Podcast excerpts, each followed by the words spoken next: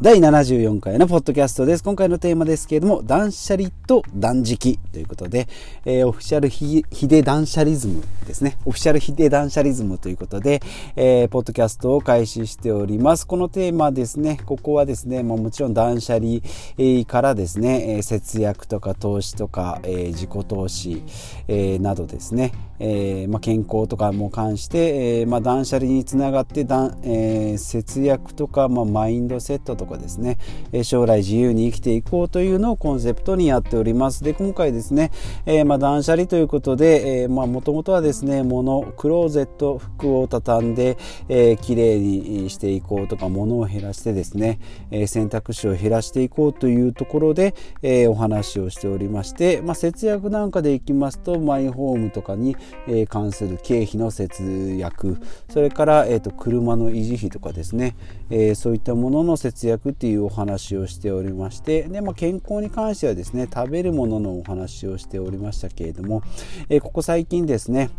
いろんな書籍でですね、空腹こそ最強の薬とかですね、ライフスパンで言われるような断食ですね。断食というとも宗教的なラマダン的なですね、何日も、ガンジーのような何日も断食するっていうわけじゃなくて、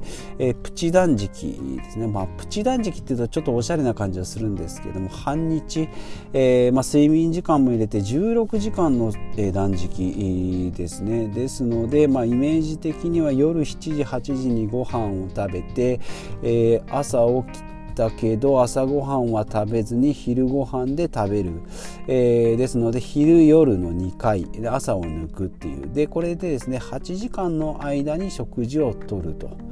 で残り16時間は何も、空腹の時間ということで胃の中を空っぽにすることによって、ファスティングっていう断食ですね、ですけれども、これでですね何が起こるのかというと、オートファジーというですね、人間の細胞が60兆個、あって、それを、活性化するために、タンパク質を作るんですけれども、そのタンパク質がですね、食事からこう取られてくるんですけれども、それをうまく活用できないのが、老廃物として体の中に残っていると。で、それをですね、16時間の断食の間に、空っぽだと、なんとかして、生きながらないければならないと、生存しなければならないという、人間本来の持つですね、その設備ですねで、生きる本能を使ってその体に残ってあるその、老廃物たちをこう集めてですねエネルギーとしていくということで、体の中の不純物が、デトックスということで、浄化されたり、活用されたりっていうところが、健康だったり、美容だったりですね。ですので、病気にもなりにくいとかですね、太ったりもしないしということで、空腹っていうのは非常にいい。でしかもですね、頭とか、の脳みその方も、集中力が高まってですね、空腹の時の方が集中力が高まりますよということをですね、いろんな論文で、言われてまして、私も3食は、きっちり食べるのがちゃんとしてる生活なんだろうなと思って、朝昼晩、朝はご飯、昼もご飯、夜もご飯ですね、和食中心で、やってきておりまして、私これですね、ちょっとこの、データを見てですね、衝撃を受けてですね、思い返すことがあってですね、私の中で断食はあんまりやったことないんですけれども、この16時間の空腹ってどんなもんだろうなと思い返したところですね、人間ドックですね、3、4年ぐらい前から行ってるんですけれども、次の日に、胃カメラをする場合はですね、夜8時まで9時までに食事を済ませて、朝ごはんは食べないでください、水だけにしてください、でそこから、胃カメラとかをしていくっていうこの感覚ですね。すごい朝お腹が空いてて、で昼に出るですね、人間ドックの終わった後の食事っていうのは、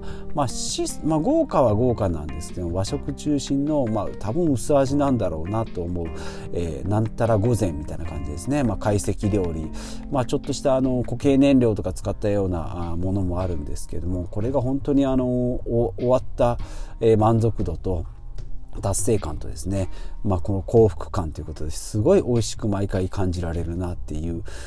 お腹が空いたのもそうですし、でも空腹もですねちょっと慣れてくると気持ちよくなってきたりするんですよね。お腹減ってるなとかっていうのもあるし、よく考えると頭の働きもなんかこう記憶も鮮明だったり、なんかこう研ぎ澄まされてる感じもするなと、普段に味わったことのない空腹の感じなのでそう思ってるのかもしれないんですけど、これはですね、普段の生活ではよく考えると普段の生活ではお腹が空いたなってそんなに思わないし、ちょっと思ったらちょっとなんか食べちゃうんですね。お菓子だったり、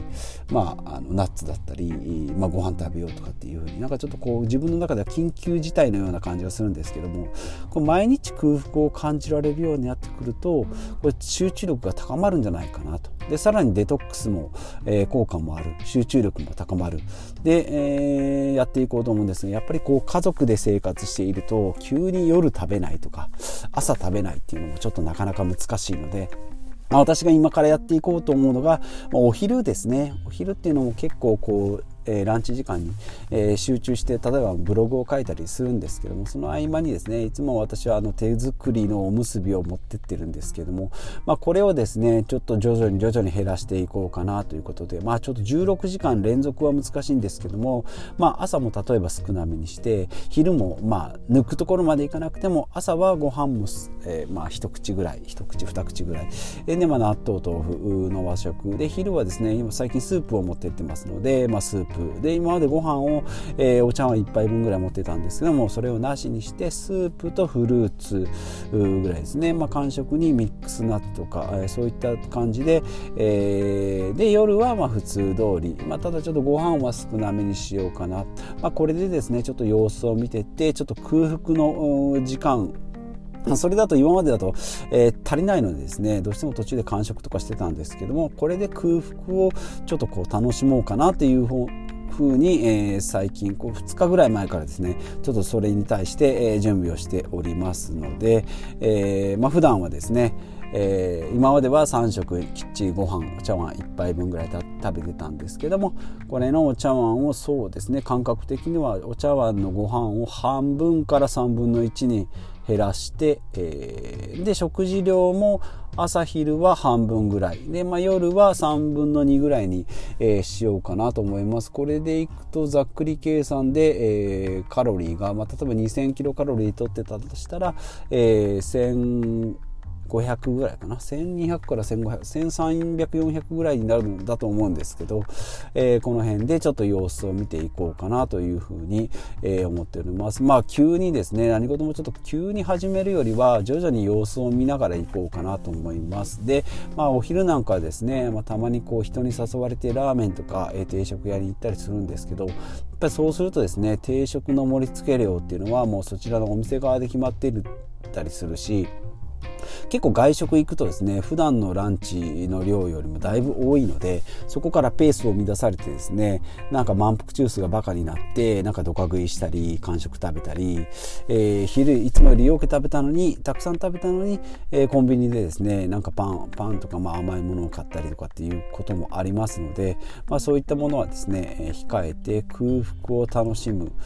で空腹の時には、ミックスナッツはいい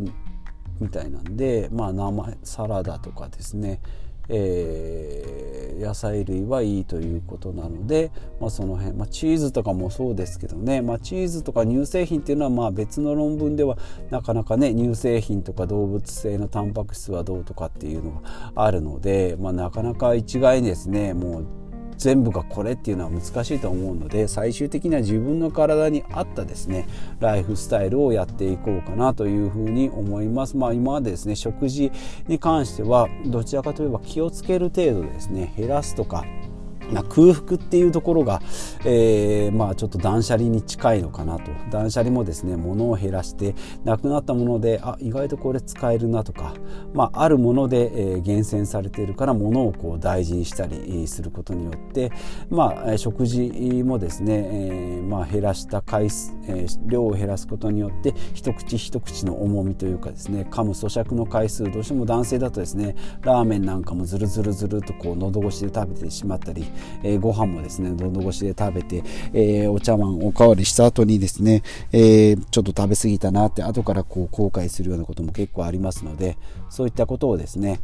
実践しながら、食事の量をコントロールしていきたいなというふうに、思っております。まあ、今回はですね、今まで断捨離ということで物とかマインドとか節約とかっていうところはあったんですけども、初めて食事の量ですね。しかも